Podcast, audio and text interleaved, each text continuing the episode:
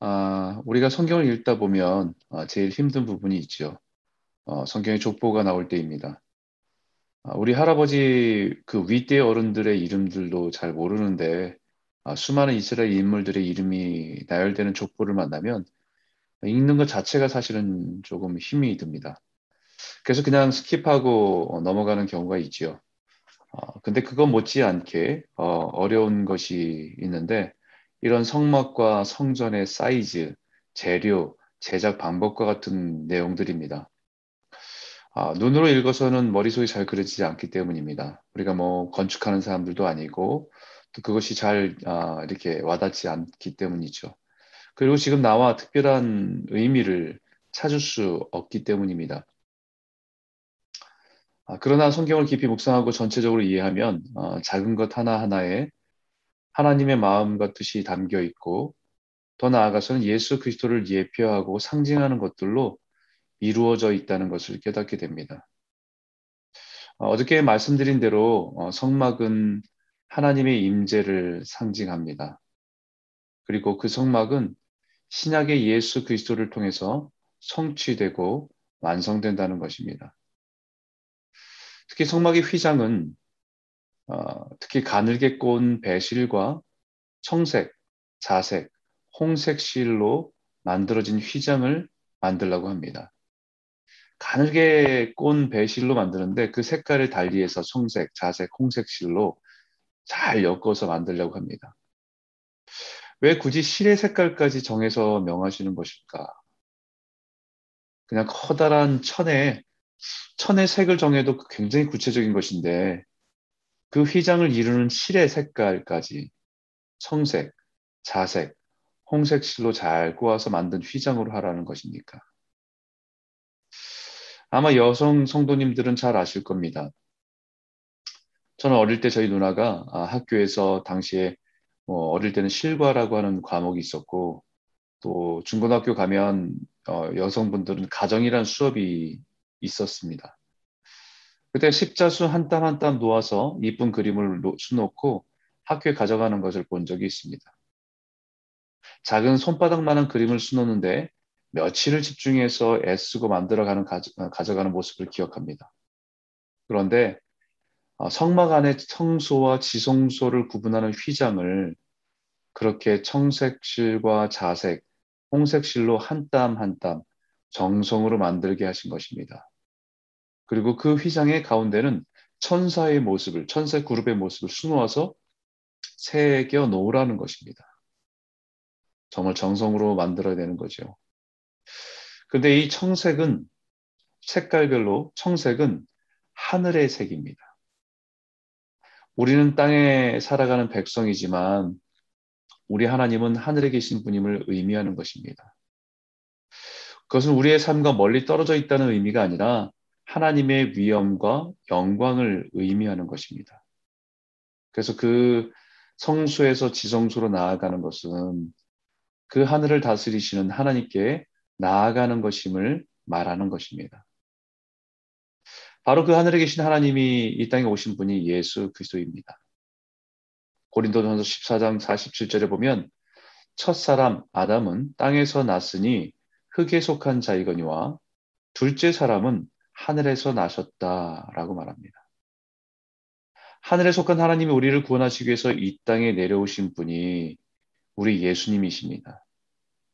그리고 그는 그 땅에 속하지 않으시기에 부활하셔서 다시 하늘로 올라가신 것입니다. 그리고 그 주님은 그 하늘로부터 다시 이 땅에 오실 것을 우리는 바라보는 것이 우리의 신앙입니다. 그리고 우리가 이 땅에 살아가면서 주님이 가르치신 기도처럼 하늘에 계신 우리 아버지요. 우리가 기도를 시작하면서 하나님께 나아갈 때 처음 우리가 고백하는 것은 하늘에 계신 우리 아버지. 우리가 그 하나님을 바라며 살아가는 존재임을 우리에게 잊지 않도록 청색실로 그것을 어, 구분해서 어, 수놓으라고 말씀하신 거지요. 자색은 왕의 색입니다. 흔히 우리가 아는 보라색이지요. 어, 그래서 우리가 신약에서 루디아라고 하는 자주장사 루디아라고 하는 사람은 당시에 귀족들 그리고 왕들의 옷감을 제작하는 여인이었다는 것을 말하고 있습니다. 하나님이 우리의 왕이심을 고백하며 사는 것이 신앙입니다. 그 왕이신 예수님이 이 땅에 종의 모습으로 섬기기 위해서 오신 것입니다. 섬김을 받으러 오신 것이 아니라 자신의 삶과 생명을 내어주시기 위해서 오신 우리 주님이 우리의 왕이십니다. 만왕의 왕이신 주님이 우리를 위해 고난당하시고 죄인처럼 십자가에 죽으신 것으로 우리가 구속함을 받아 하나님의 백성 되게 하신 것입니다. 그리고 다시 왕으로 임하실 것입니다. 홍색 실은 피의 색입니다. 생명의 색입니다. 우리의 죄로 감히 하나님의 거룩한 존재에 나아갈 수 없지만 예수 그리스도의 보혈의 공로를 힘입어 나아갈 수 있게 하신 것입니다. 애굽에서 출애굽을 할 때에 어린 양의 피로 좌우 문설주의 발음으로 죽음의 심판이 6월 패스 오버 했던 것처럼 그 피의 공로로 구속함을 받은 은혜를 가지고 사는 것입니다. 그 예수님의 보혈이 모든 죄를 덮습니다. 그래서 휘장을 청색, 자색, 홍색의 가는 실로 조밀하게 짜서 만들라고 하신 것입니다. 하나님은 우리를 구원하시기 위해서 마치 한 여인이 오랜 시간의 속, 오랜 시간 속에서 정성을 다해서 한 올, 한 올, 한 땀, 한 땀, 수놓고 엮어서 만든 것처럼 준비하신 것입니다. 죄로 소망이 없는 인류를 구원하시기 위해서 하나님의 섬세하고 완전한 구원의 역사가 바로 예수 그리스도를 통해서 이루어 주신 것입니다.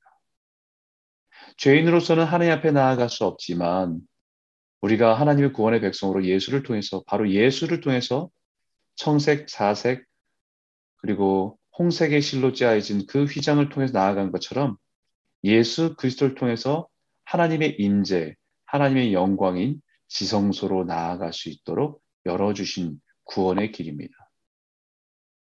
그리고 33절에 보게 되면 그 휘장을 갈고리 아래에 늘어뜨린 후에 증거궤를 그 휘장 안에 들여놓으라.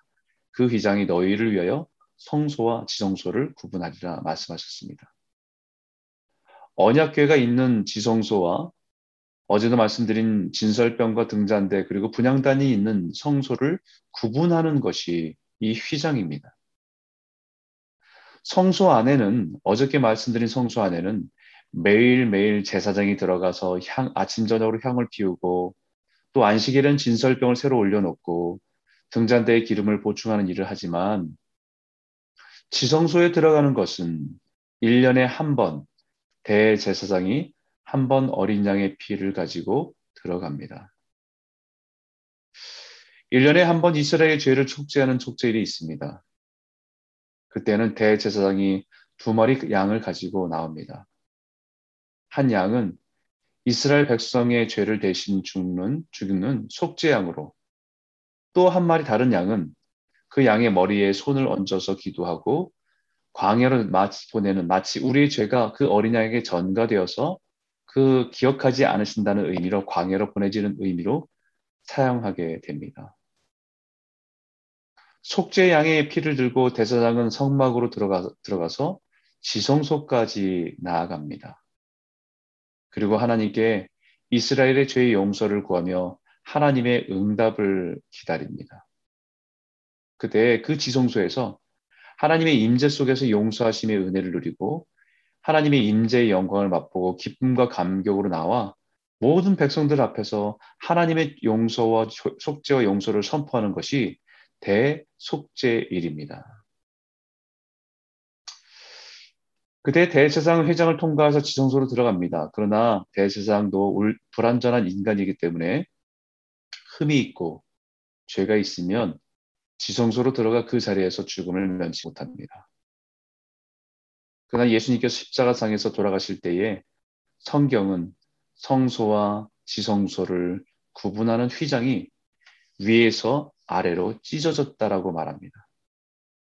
마태복음의 27장에 보게 되면 예수께서 다시 크게 소리 지르고 영원히 떠나가시니라. 이에 성소 휘장이 위로부터 아래까지 찢어져 둘이 되고 라고 말씀하듯이 이제는 불완전한 대제사장을 통해서 하나님의 임재의 지성소로 나아간 것이 아니라 완전한 대제사장이신 예수를 통해서 우리 모두가 하나님의 임재인 지성소로 나아갈 수 있게 되었다라고 하는 것을 말씀하는 것입니다. 우리가 아는 찬양이 있죠. 보혈을 지나 하나님 품으로, 보혈을 지나 아버지 품으로, 한 걸음씩 나아가네. 존귀한 주 보혈이 내 영을 새롭게 하네. 이런 찬양이 있습니다. 우리가 예배할 수 있는 것은 바로 예수 그리스도의 은혜로 인한 축복입니다.